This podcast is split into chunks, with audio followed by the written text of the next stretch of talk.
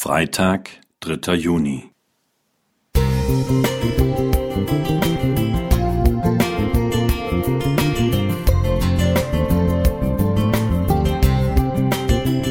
Ein kleiner Lichtblick für den Tag.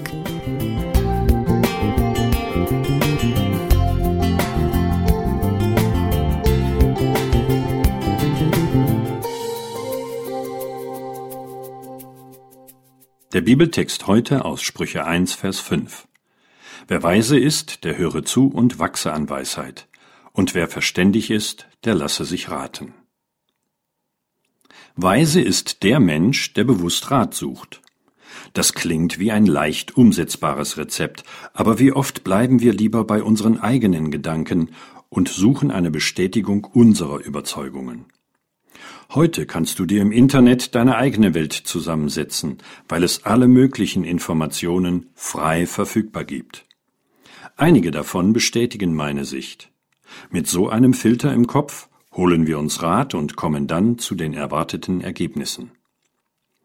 Bei Themen, die uns nicht persönlich betreffen, ist es ja nicht so dramatisch, aber wenn es beispielsweise um die eigene Gesundheit geht, dann sollte man seine Quellen für Fachwissen gut überlegen.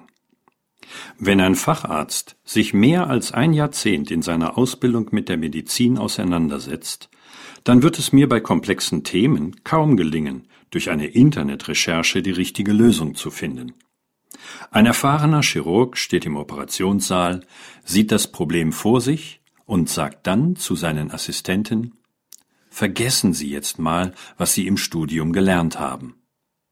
Er hat eine Lösung gefunden, die er aufgrund seiner Fachkenntnis und langen Berufserfahrung anwendet. Diese Lösung steht aber nicht eins zu eins in einem Fachbuch, geschweige denn im Internet. Die Fachkenntnisse und Lebenserfahrungen anderer Menschen sind ein Schatz, auf den man zugreifen sollte.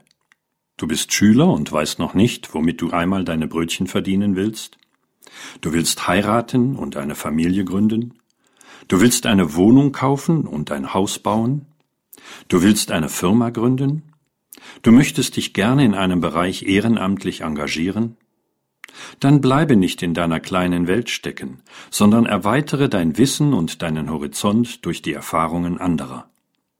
Vor großen Entscheidungen sollten wir uns nicht zurückziehen und grübeln, sondern das Gespräch mit Menschen suchen, von denen wir den Eindruck haben, dass sie Fachkenntnisse und Lebenserfahrung haben. Es gehört auch ein Stück Mut dazu, zuzugeben, dass ich mit einem Thema überfordert bin und Hilfe brauche. Aber das zeichnet den wirklich weisen Menschen aus, dass er ein Fragender und Lernender bleibt und gerne Rat sucht und annimmt. Peter Zeiser Musik